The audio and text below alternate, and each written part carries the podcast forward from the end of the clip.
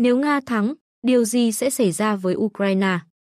Nguồn Andrian Karatiki, Foreign Policy, ngày 19 tháng 12 năm 2023. Biên dịch Nguyễn Thị Kim Phụng.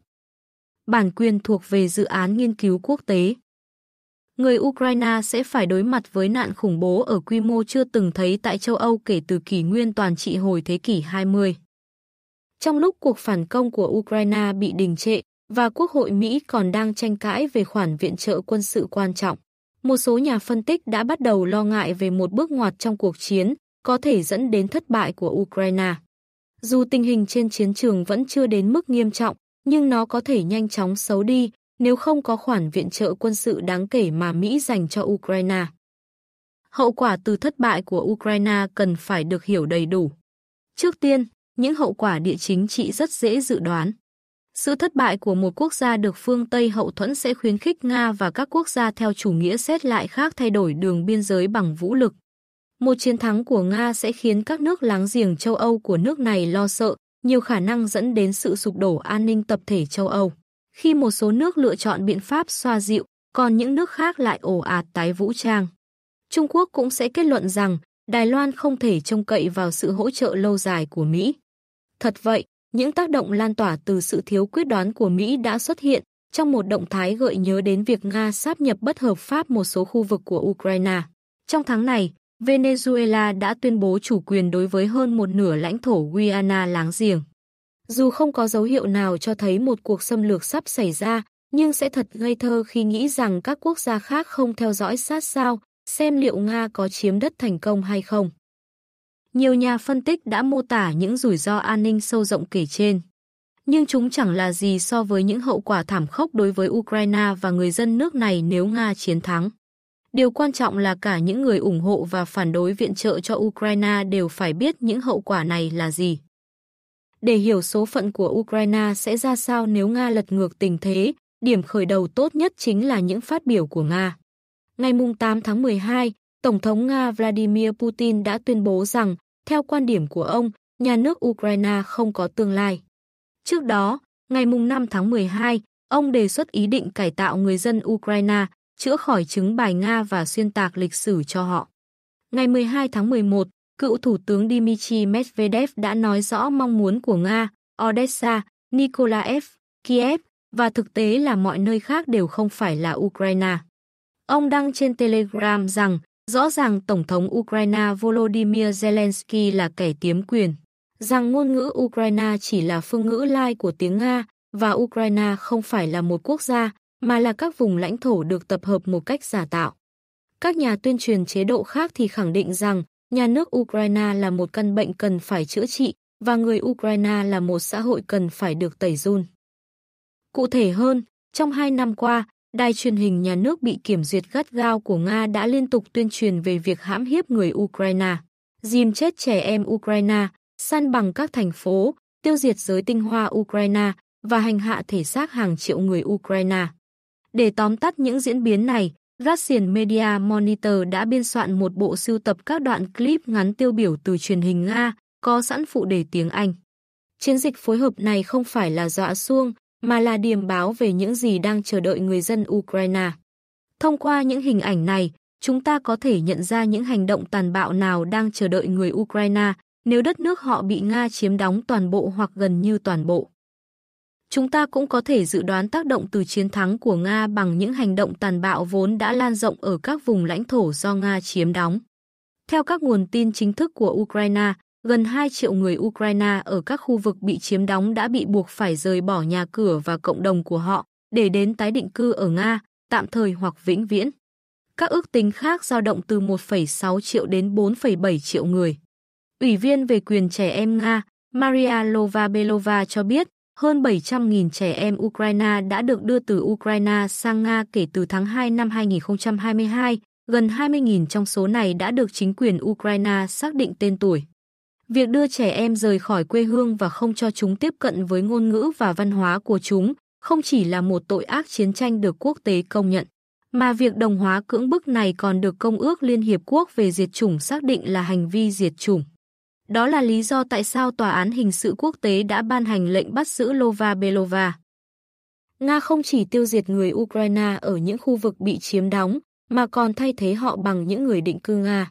Một sự tiếp nối bi thảm của các hoạt động trục xuất, thuộc địa hóa và Nga hóa có hệ thống diễn ra từ thời Liên Xô và đế quốc Nga. Tại thành phố Mariupol của Ukraine, nơi cuộc tấn công của Nga đã giết chết hàng chục nghìn dân thường và phá hủy 50% nhà ở của thành phố, một số tòa nhà chung cư mới đã được xây dựng gần đây.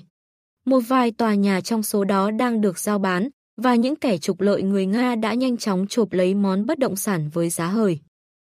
Miền Nam bị chiếm đóng một phần của Ukraine mang đến một bức tranh rõ ràng hơn về các kỹ thuật được lực lượng chiếm đóng sử dụng để xác lập quyền lực. Một báo cáo của Tổ chức Theo dõi Nhân quyền từ tháng 7 năm 2022 đã mô tả các hình thức tra tấn, các vụ mất tích và giam giữ tùy tiện trong khu vực. Trong quá trình thẩm vấn, dân thường phải chịu đựng nhiều loại tra tấn, bao gồm đánh đập, sốc điện và phá hoại giác quan. Một số tù nhân đã chết vì bị tra tấn và một số lớn khác đã mất tích. Danh sách các nạn nhân có quan chức địa phương, giáo viên, đại diện của giáo hội chính thống Ukraine, nhà hoạt động phi chính phủ và thành viên lực lượng bảo vệ lãnh thổ Ukraine. Ngoài ra còn có một lượng lớn thông tin được thu thập bởi các nhà giám sát nhân quyền và nhà báo về hoạt động của các trại thanh lọc và trại tập trung. Truyền bá chính trị và quân sự hóa thanh niên đã trở thành những đặc điểm chính của cuộc sống dưới sự chiếm đóng của Nga. Các biểu ngữ và áp phích chính trị cổ vũ lòng yêu nước Nga đã hiện diện khắp nơi ở các khu vực bị chiếm đóng. Sách giáo khoa mới dành cho trẻ em đã xóa bỏ hoàn toàn lịch sử Ukraine và còn giao giảng lòng căm thù giới lãnh đạo Ukraine. Ngôn ngữ Ukraine đang bị loại bỏ khỏi phần lớn hệ thống giáo dục và bị đẩy xuống vị thế như một phương ngữ cổ xưa, không đại diện cho bất cứ điều gì ngoài một nền văn hóa khu vực đang dần biến mất và sẽ sớm bị văn hóa chính thống của Nga đè bẹp. Hiện tại, cuộc sống của hàng triệu người Ukraine đã bị hủy hoại bằng cách này hay cách khác bởi quá trình chiếm đóng khủng khiếp của Nga. Nếu Nga hoàn thành cuộc chinh phục của mình, con số đó sẽ tăng lên gấp bội.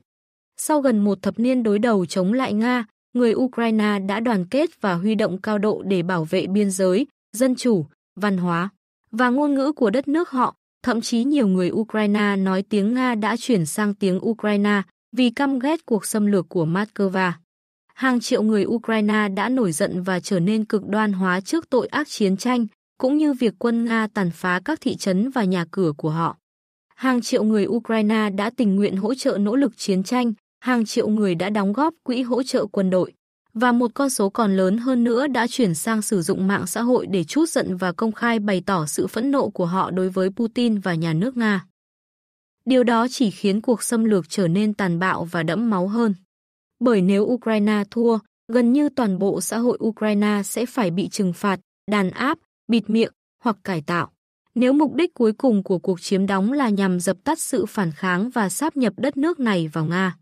Vì lý do này, việc Nga tiếp quản sẽ đi kèm với các vụ bắt bớ, giam giữ dài hạn, cưỡng bức di cư hàng loạt đến vùng trung tâm nước Nga, các trại thanh lọc trên quy mô lớn và khủng bố chính trị. Nếu một cuộc nổi dậy xuất hiện, mức độ đàn áp sẽ chỉ thêm sâu rộng hơn. Nga cũng sẽ tiến hành một nỗ lực trên quy mô lớn nhằm loại bỏ những tài liệu khuyến khích lật đổ, nghĩa là tất cả các bộ phim, tiểu thuyết, thơ ca, tiểu luận, nghệ thuật, công trình học thuật và âm nhạc chứa đựng những đề cập ủng hộ thời kỳ độc lập của Ukraine. Các thư viện và trường học sẽ không còn được chứa những nội dung mang tính lật đổ như vậy, về bản chất là phần lớn các tác phẩm văn học và văn hóa mà Ukraine đã sáng tạo trong suốt ba thập niên qua các nhà văn và học giả sẽ phải đối mặt với hai lựa chọn, hoặc từ bỏ danh tính và công việc trước đây của họ, hoặc trở thành những kẻ không phải con người trong trật tự mới. Nhiều người sẽ phải đối mặt với việc bị bắt giữ hoặc một bản án tồi tệ hơn, đơn giản vì họ đã giúp quảng bá văn hóa Ukraine và cản trở quá trình Nga hóa. Một lần nữa, đây không phải là suy đoán, mà là thông lệ phổ biến ở các vùng lãnh thổ khác mà Nga đã chiếm đóng. Những bước tiến về lãnh thổ của Nga sẽ đi kèm với làn sóng người tị nạn Ukraine thứ hai, với quy mô lớn hơn nhiều so với đầu năm 2022, khi khoảng 7 triệu người Ukraine vượt biên giới vào Liên minh châu Âu. Đối với những người Ukraine còn ở lại quê hương, tương lai của họ sẽ bị đặt dưới sự kiểm soát toàn trị về văn hóa, giáo dục và ngôn luận, kèm theo một cuộc khủng bố hàng loạt trên quy mô chưa từng thấy ở châu Âu kể từ kỷ nguyên toàn trị thế kỷ 20. Và đó chính là tác động cơ bản của chiến thắng của Nga. Các thành viên Quốc hội Mỹ có quyền tự do bỏ phiếu chống lại việc hỗ trợ Ukraine nếu họ nghĩ, một cách sai lầm, rằng kết quả của cuộc chiến không ảnh hưởng đến lợi ích quốc gia của nước Mỹ.